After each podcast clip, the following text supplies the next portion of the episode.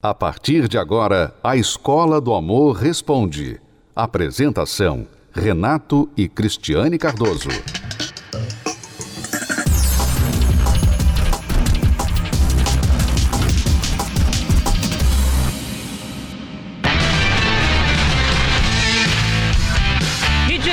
Proporcionais, nariz perfeito, boca simétrica, dentes alinhados. Quando se fala em uma pessoa bonita, qual imagem vem à sua cabeça? Pra mim tem que ter um olhar fixo e, e um cabelo arrumado, né? O cheiro também é importante. Agora, em tempos de pandemia, ainda bem que eu já tenho namorado, porque uma das coisas que mais me chama atenção é o sorriso. É todo o conjunto. O biotipo corporal eu já prefiro mais natural, nada tipo assim malhado, prefiro mais natural. Os olhos são um ponto bem principal hum, da pessoa. Beijo é uma boa também. Conta pra gente então uma artista que você acha bonita, que é uma mulher que você, se passasse aqui, você ia olhar. Ah, eu, Angelina Jolie, que mais? Gisele Bündchen, que é brasileira também, eu acho muito bonita. Um artista, acho que brasileira, Paola Oliveira. Leonardo DiCaprio. Um exemplo assim, acho que ele é lindo, perfeito. Caio Castro, imbatível. É, o conceito de beleza nem sempre é igual para todos. Mas segundo uma pesquisa liderada pelo médico britânico Julian de Silva, que estudou a simetria e as proporções ideais da face, as mulheres mais lindas do mundo existem. E entre elas está ninguém menos que Kim Kardashian.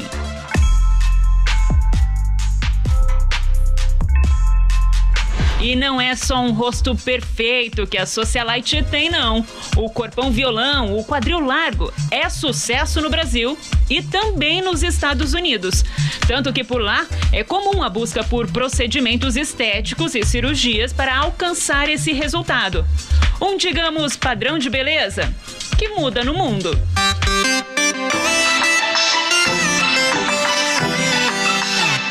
Se bumbum avantajado é bonito para as americanas, para as venezuelanas, ter os seios maiores é o sonho da maioria das mulheres. Tanto que é comum as meninas de 15 anos ganharem de aniversário uma prótese mamária. Cirurgia plástica também é sucesso no Irã, mas por lá o que chama atenção é o nariz perfeito. Tanto que eles são considerados um dos países que mais realiza a rinoplastia. Já a magreza é sinônimo de beleza na França. E para alcançar o objetivo, em busca do corpo perfeito, muitas mulheres desenvolvem transtornos alimentares, como anorexia, uma crescente entre as francesas. Existem diversos padrões de beleza no mundo, mas parece que está todo mundo insatisfeito. Você já percebeu? E não são só as mulheres.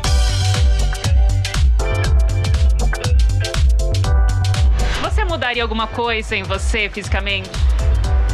É, eu tô precisando cortar o cabelo. Como eu disse, o cabelo é importante, né? Ah, engordaria um pouquinho mais também. Eu queria ter um pouquinho mais de massa muscular. Eu acho que eu colocaria silicone. Silicone, fazer uma cirurgia no nariz, se fosse possível. No meu corpo, com certeza, o silicone. É, gente, eu já tentei me convencer, digo, ai não, tá num padrão mais natural, mas eu digo, não, eu gosto, eu quero e colocaria sem dúvidas o silicone. Agora, você mudaria sua imagem por alguém para agradar seu namorado, por exemplo? Não, não mudaria, porque eu, eu me sinto muito feliz ao me enxergar no espelho. Nada, absolutamente nada. Eu acho que se eu fosse mudar, eu mudaria por mim mesmo, né? É, mas tem muita gente que não pensa assim. Eu cortei o meu cabelo bem curtinho, bem curtinho mesmo. Pintei de preto, porque ele amava preto, dizia que preto era a cor favorita dele, e eu pintei meu cabelo de preto. Emagreci horrores, não comia, vivia de água e vento, não comia mesmo. Eu passava fome real. Tudo isso porque ele gostava de mulher mais magra? Sim, ele amava mulher magra, magra mesmo. E aí eu parava, parei totalmente de comer, vivia de água e vento. Todos os dias, eu não comia nada. A Mariana tem apenas 23 anos. Mudou a aparência e a vida em nome do que, na época, ela acreditava ser amor. Eu fiz uma tatuagem com o nome dele. Vale a pena? Isso é amor? Eu me arrependo amargamente porque eu acho que não deveria ter a necessidade, sabe, de toda essa loucura. Poderia ter sido diferente, é, poderia ter sido de outra forma, de uma forma mais saudável. Eu acho que ambas as partes poderiam ter ficado bem, entendeu? Eu não poderia ter feito o que eu fiz por ele e acho que ele também não poderia ter me, é, como é que eu posso dizer, me tornado aquela pessoa que eu não era né? Porque eu não era nada daquilo. Eu acho que, que a cabeça da pessoa ela fica meio conturbada, porque ela era de uma forma e ela muda totalmente o jeito, o modo, a fala, a aparência, o jeito de viver, as roupas, né? Ela muda tudo por uma pessoa. E no final, às vezes a gente nem fica com essa pessoa para sempre. Não recomendo para ninguém, isso é a pior experiência da minha vida. Eis aqui uma dica: é muito difícil amar quem não se ama. E muita gente tem dificuldade de se amar, de se aceitar. Você acabou de ver aí casos de pessoas que mudariam alguma coisa no seu corpo, nada contra, é claro que todos nós queremos é, sentir bem com nós mesmos, mas quando isso parte para algo natural na sua aparência, na sua composição física, então isso começa a esbarrar na percepção que você tem de si mesmo, no amor ou a falta do amor que você tem em relação a si mesmo. Então, quando você tem dificuldade para se aceitar, para se amar, para se admirar, então é muito difícil você também receber amor de outra pessoa e você acaba fazendo qualquer negócio para receber um pouquinho de atenção. É aí que entram relacionamentos abusivos, relacionamentos onde a pessoa é insegura e ela começa a manifestar ciúme possessivo, enfim, várias vertentes deste problema aqui, desta raiz aqui. Se você quer ser feliz no amor, você precisa entender em primeiro lugar o que é o amor e como ele pode fazer parte da sua vida mesmo independente de outra pessoa.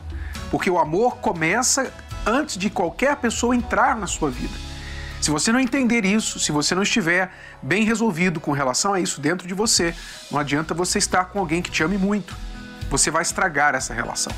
E é isso que tem acontecido com muita gente. Você vai conhecer agora a história do Valmir e da Mayra. Preste bastante atenção na relação doentia que os dois tinham, porque os dois já vinham de relações doentias lá no passado. E veja o que acontece quando a pessoa entra no relacionamento sem estar preparada.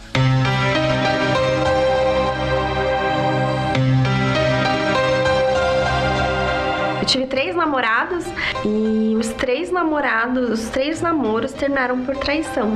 Até que com 19 anos eu conheci o Júnior. Mas mesmo assim, quando ela me conheceu por intermédio de um amigo dela, ele ainda falou para ela, falou assim, olha, se você for se envolver com o Júnior, toma cuidado, porque a fama dele na empresa é que ele sai com todo mundo. Ele quer sair com quanto mais mulher tiver, ele quer sair. A gente começou a ficar, namorar. Porém, o nosso namoro foi bem conturbado. A gente brigava bastante, tinha muitos ciúmes.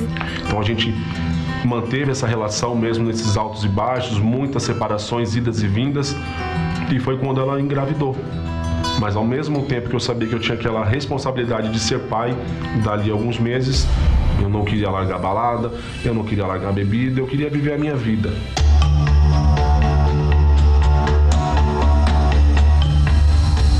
E aí a gente casou e eu fui morar com a minha mãe e com meu pai. Uma semana após a gente estar casado, eu foi a primeira traição.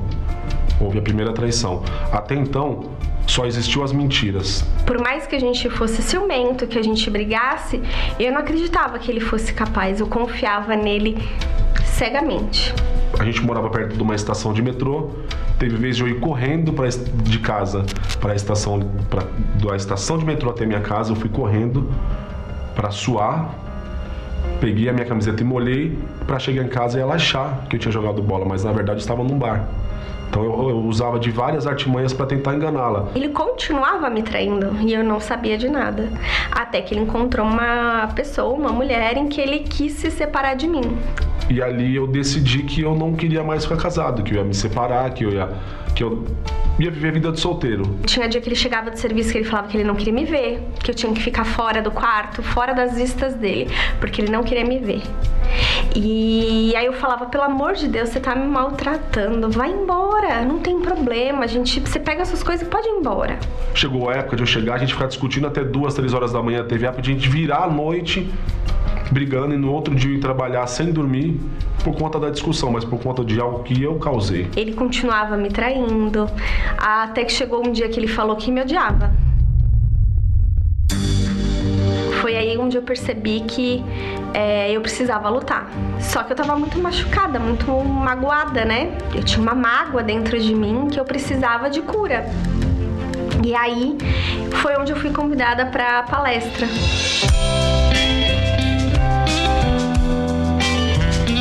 E aí foi onde eu comecei a mudar dentro de mim, os, as minhas atitudes com ele começou a mudar. E ao ver minha esposa indo para a palestra, eu não gostava, mas para mim era uma saída. Ela vai chegar um pouco mais tarde, eu tenho mais tempo para para fazer as minhas coisas, para aprontar. E por mais que por vezes ele chegava bêbado, por vezes ele chegava querendo arrumar briga comigo, qualquer tipo de confusão, é, eu já estava é, preparada para que isso não acontecesse, para criar um ambiente para que ele visse dentro de mim a mudança. Eu tive que mudar para ele poder é, perceber e ver que ele também é, precisava de ajuda. Por várias vezes eu, eu ia o caminho, às vezes de casa pro metrô, do metrô pro trabalho, pensando o que, que eu estou fazendo da minha vida. E ali foi nascendo uma curiosidade né, de conhecer essa palestra. O Júnior começou a participar comigo das palestras. A primeira coisa que acabou foi as mentiras. Com o tempo, esse ciúme foi diminuindo e foi crescendo o respeito. Ele deixou a bebida, ele deixou a ir para bar com um amigo, deixou as mentiras e aí ele também foi transformado. Hoje eu sei o que é ser um homem de verdade. Lá atrás eu não sabia, eu errava, eu patinava, era como se eu estivesse andando numa esteira ou patinando no gelo e achando que eu era a última bolacha do pacote. Mas não, hoje sim, posso dizer que eu sou um homem de verdade.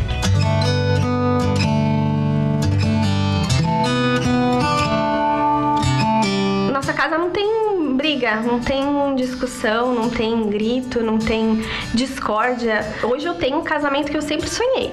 Graças a Deus e a palestra, a nossa vida mudou da água pro vinho. Se no dia que eu recebi o convite para mim na palestra eu tivesse negado, hoje não existiria casamento. Com a ajuda da palestra, eu consegui reconstruir o meu casamento.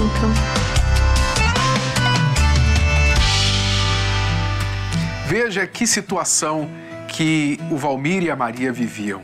Olha, a Mayra. Ele traía a Mayra, ele bebia, ele procurava confusão de qualquer forma. Ele chegou a falar para ela: Eu te odeio. Olha só que tipo de relacionamento os dois viviam. Não se pode chamar isso nem de relacionamento, não é? Era uma inimizade, eram inimigos morando dentro da própria casa. Ora, quando a Mayra recebeu um convite para vir às palestras, ela entendeu que ela precisava buscar ajuda e, mesmo que o Valmir talvez fosse o mais doente dessa relação, ela é que veio buscar cura inicialmente. Ela veio buscar ajuda porque ela precisava saber estratégias diferentes para lidar com tudo isso. E esse é o grande problema de muitas pessoas que sofrem na relação pelos erros grandes e graves do parceiro, pensando o seguinte: olha, eu não vou lá na palestra sozinho porque não vai adiantar nada. Eu vou lá sozinha quando que é o outro que precisa de ajuda, é o outro que está precisando enxergar seus erros, mas não quer ir comigo. Pois é, mas a Mayra foi sozinha. Inicialmente, aparentemente, não ia resolver nada. Mas ela começou a aplicar as estratégias que ela aprendeu nas palestras. Ela começou a ser uma boa influência para o Valmir até que ele conseguiu se inspirar a mudar. Começou a vir com ela, hoje os dois estão bem, casamento restaurado. E olha, nesta quinta-feira nós vamos ajudar você da mesma forma, porque o tema da nossa palestra nessa quinta-feira vai ser exatamente este aqui: um dos grandes mitos responsáveis pelo fracasso amoroso de milhões de pessoas, tanto casais quanto solteiros. Qual é este grande mito? Nós vamos falar, você já ouviu isso inúmeras vezes, você já pensou isso, provavelmente você já falou isso, e isso está afetando o seu pensamento, o seu comportamento na sua vida amorosa e está por trás do fracasso amoroso. Então você vai saber o que é isto. Cristiano e eu vamos falar com você nesta quinta-feira, 8 da noite, aqui no Templo de Salomão, sobre este tema. Lembrando que nesta quinta, 30 de setembro, nós teremos também a Hora dos Solteiros a partir das 18 horas. Todos os solteiros estão convidados para a Hora dos Solteiros na esplanada do Templo de Salomão. Então já sabe, põe aquela roupa legal, né? vem preparado, porque vai ser um momento muito gostoso. A Banda Universos vai estar ali tocando na esplanada do Templo de Salomão e então em seguida até às 19h45, a Hora dos Solteiros, e em seguida a palestra às 8 horas da noite. Para casais e solteiros aqui no Templo de Salomão, neste 30 de setembro, noite muito especial na terapia do amor. Nós falávamos no início que é muito difícil você amar uma pessoa que não se ama. E você vai conhecer isso na prática agora através da história do Edno e da Maria. Acompanhe a história deles. Eu entendo que vocês chegaram separadamente, não eram um casal, vocês vieram sozinhos, não se conheciam quando chegaram na palestra. Não nos conhecíamos. Você já foi casada? Sim, tive um relacionamento de quase 16 anos, né?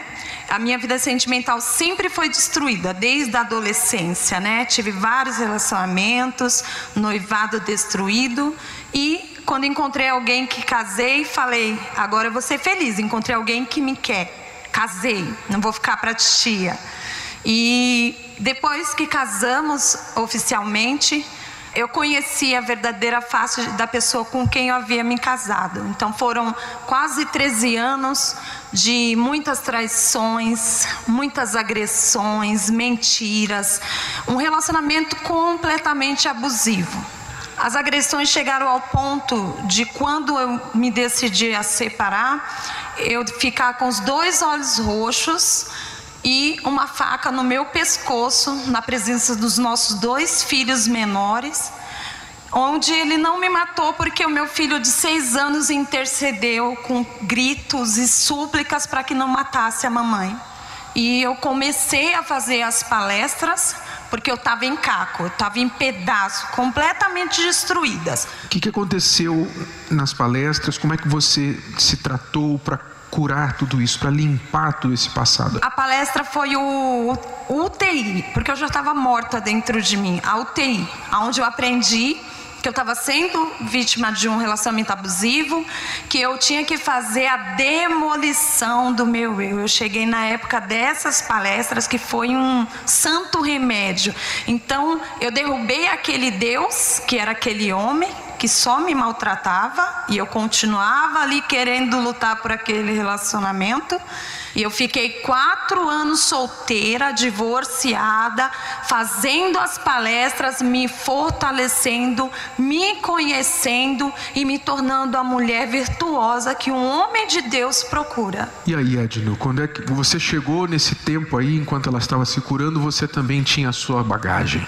Uma vida destruída, né, bispo? Casei novo, com 16 anos, já tinha tido um problema na perna, um câncer muito sério Nesse tempo que eu conheci minha ex-mulher, estava em tratamento.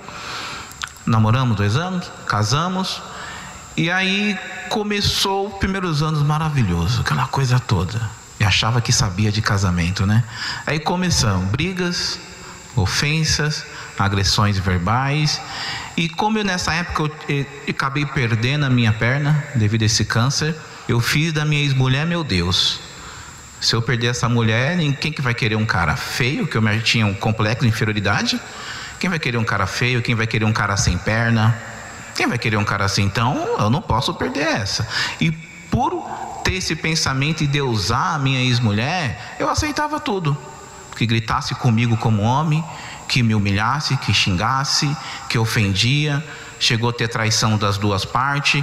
Eu ficava em casa com as minhas filhas, minha ex-mulher sair à noite. Então eu, como homem, acertava tudo. Até que chegou um ponto, eu lembro que eu saí numa segunda-feira para resolver um problema particular. Quando eu voltei, não tinha esposa, não tinha filhos. Daí encontrou um homem sem perna, sem trabalho, sem a esposa e sem os filhos, que era tudo para mim na minha vida. Eu lembro até hoje que eu abria a porta um, do cômodo que eu morava, deixava a porta aberta, chorando chorando, chorando que vai voltar. Amanheceu o dia, eu acordado e ninguém entrava. Aí eu relembrei que eu já tinha participado das palestras. Daí eu lembrei, falei, não, peraí, vou lá, que a minha vida estava no buraco. Eu não tinha vida, na verdade, eu vegetava. Era um, um vegetal andando no mundo, sem rumo, sem direção, que ninguém me enxergava. Eu tinha que fazer alguma coisa. Deu estralo. Palestra. Voltei. Cheguei na palestra, só o caco. Sem eu perceber, eu já não ligava mais. Eu já não ia mais atrás dela. Quando eu caí em si, eu já estava ficando forte. E eu reconheci que aquele relacionamento abusivo, que aquele sentimento que me escravizava, já não tinha mais. Comecei a me achar, me achar bonito, eu falei, opa, as coisas estão tá mudando. As coisas tá. Olhava no espelho e falei, pô, opa, não tinha visto isso ainda. falei, alguma coisa tem, tá mudando aí. Eu comecei a cuidar de mim. Uhum. Cuidando de mim, comecei a ir atrás do trabalho, já comecei a comprar uma roupa. Eu percebi que a palestra estava me ajudando eu aprendi a ser um homem de verdade. E aí, como é que foi? Vocês se encontraram? Você? Primeira vez que eu vi esse homem sem perna, o mundo parou. Eu tava com um brutamonte de duas pernas que só me botava defeito e queria me maltratar quando ia cobrar os deveres de marido dele. E o engraçado, o bispo, que quando eu notei ela, que mulher bonita. Eu falei, é meu par, não pode ser, não tem jeito. Antigamente achava que não servia para ninguém. Uhum. Aí quando vi uma moça bonita, eu falei, ah, conversamos a amizade, namoro, noivado. Hoje são um ano e seis meses, né? De amizade, namoro, minha amiga, minha esposa, minha namorada. Casaram? Casamos, tem cinco meses que casamos. Uhum. Casamos e assim, hoje a gente sabe o que quer ser um homem, o que quer ser uma mulher. Hoje eu sei o que quer ter uma mulher do meu lado. Que independente da minha deficiência, somos parceiros, é, somos amigos, somos namorados. E eu, cinco meses de casado, é maravilhoso, não tenho o que falar. Quer dizer, o passado de vocês, o passado assim horrível, horrível. Né, que vocês dois têm aí para contar, para testemunho só hoje, e vocês contam. Hoje você não chora mais contando, não. você não chora mais contando, apesar de tantas bordoadas da, da vida. Mas o Espírito Santo curou e mostrou, está mostrando para todo mundo aí que a pessoa pode ser feliz de novo. Deus abençoe vocês, tá? Muito obrigado, pode levar.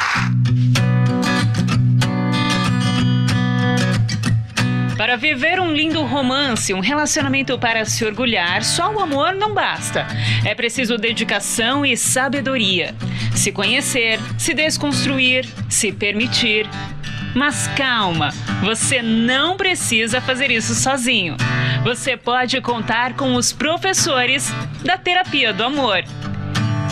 Renato e Cristiane Cardoso dão dicas, falam de suas próprias experiências e dão orientações que te fazem refletir sobre o que pode estar atrapalhando a sua vida amorosa. Ela sabe que ela não está pronta para estar em um relacionamento. Ela ainda está machucada, ela ainda está querendo a, o ex, a ex. Mas ela tem que entrar no outro relacionamento. Porque ela não consegue ficar sem atenção de alguém. Isso é um domínio, uma dominação que faz mal a você. Mas se você quer ter sucesso na vida amorosa e não errar na vida dois, muda o pensamento, muda o relacionamento. Milhares de pessoas hoje contam uma nova história depois de participarem das palestras. Olha só como estava o relacionamento da Jéssica e do Douglas. Vim de um lar destruído, né? A vida sentimental. Então eu, eu queria ter um relacionamento diferente dos meus pais, né? Então, quando eu conheci o Douglas, eu me apaixonei por ele. Achei que era um príncipe cantado. Vamos dizer, eu queria levar para casa, né? E a gente começou a namorar. É, tinha as brigas, tinha agressões, mas eu achava que depois do casamento ele iria mudar. Só que não. Além de não mudar, a Jéssica precisou forçar a barra para o casamento acontecer. É, eu coloquei ele contra a parede, porque a gente já estava namorando há um tempo. Eu falei para ele, a gente tem que tomar uma decisão. Ou a gente vai se casar ou você vai embora. E mesmo assim, com agressões, é, o celular dele eu não podia ver, ele viu o meu. Eu acabei me casando com ele. Seis meses antes da gente se casar, ele sentou comigo e contou que ele já tinha me traído, que ele já tinha saído com outras mulheres. E eu não tinha feito nada disso. Aí eu perdoei, né? Como a minha mãe já tinha perdoado, eu falei, vou perdoar, vou dar uma chance. E eu sei que depois do casamento ele vai mudar. E piorou. Na verdade, eu me casei muito cedo e eu queria curtir. Como meu pai falou assim, você é muito novo para poder casar. E você não curtiu ainda a vida, não, não conheceu outras mulheres. E aí depois que eu me vi nessa situação de dentro do preso num relacionamento, eu me sentia preso num relacionamento. E aí eu comecei a conhecer outras mulheres, omitia que eu era comprometido e comecei a sair com outras mulheres. Sem base, sem respeito, sem orientação, a Jéssica e o Douglas viviam um relacionamento tóxico e fracassado. Eu me sentia uma mulher, sabe assim, inútil. Achava que eu não valia nada, porque eu me dava o meu melhor para ele, né? Eu dava o meu melhor para ele como esposa, mas quando eu descobri tudo isso e como eu era dentro de casa, eu acabei me tornando uma mulher muito agressiva. Né? A, a minha autodefesa foi ser uma mulher agressiva, nervosa, estressada. Mas diante de tantos erros, o Douglas resolveu aceitar o convite da sua mãe e veio na terapia do amor. Foi o seu maior acerto. Ele começou a colocar em prática os ensinamentos passados na palestra, mudou seu pensamento, seu comportamento e adivinha só? Quando eu cheguei na terapia do amor, é, foi através do convite dele, né? Eu não acreditava mais, porque ele não mudava. Mas quando ele veio, ele começou a mudar. E aí ele me convidou para a gente poder estar fazendo juntos a terapia, para a gente dar uma oportunidade para o nosso relacionamento. Né? A mudança dele foi né, a transformação para mim poder vir também, porque eu não acreditava. Eu olhava para ele e falava, ele não mudou. E até às vezes eu provocava ele para ver se ele mudou mesmo. E realmente ele mudou. Hoje a gente tem uma vida transformada mesmo. É, tanto que a gente trabalha 24 horas juntos, né? A gente passa o dia juntos. E ele me ajuda, ele é um companheiro, ele é um homem que eu posso confiar hoje, né? O celular dele fica mais comigo do que com ele. Então é um parceiro que eu sempre quis e graças a Deus eu tenho hoje. Valeu a pena fazer a terapia do amor. Para Nicole e o Tiago, os conselhos dos professores da terapia do amor foram fundamentais para começar o relacionamento da maneira certa. Eu vim de um casamento anterior, né, de um relacionamento frustrado, um relacionamento que eu sofri muito, né, e eu queria nesse relacionamento dar certo, mas para dar certo eu sabia que eu tinha que fazer as coisas certas que eu não fiz no anterior. Então acho que desde o início a gente firmou, não, vamos começar desde o início certo para dar certo. Primeiramente ela foi decidida naquilo que ela queria, né? Eu também já estava em busca há muito tempo, por viver muitas frustrações, gostava de uma pessoa, a pessoa não gostava de mim, eu tinha muito complexo de inferioridade, me achava muito feio. Aí, vindo nas palestras junto, conheci ela, conversamos, ela é muito decidida no objetivo dela. Ela, vamos namorar? Vamos, sim, vamos começar um relacionamento, mas não uma coisa muito demorada e nem muito rápida. Fomos construindo, conversamos muito e hoje estamos aqui juntos. Ter uma vida amorosa bem-sucedida é possível sim. E o caminho para o sucesso você aprende com Renato e Cristiane Cardoso na Terapia do Amor. Tem funcionado para eles, vai funcionar para você. Nesta quinta-feira, o tema Um dos grandes mitos responsáveis pelo fracasso amoroso de milhões será a sua realidade? Você vai descobrir nesta quinta, 8 da noite. Esperamos por você aqui no Templo de Salomão. Até lá! Você pode ouvir novamente e baixar esse episódio da Escola do Amor Responde no app Podcasts da Apple Store e também pelo Spotify e Deezer.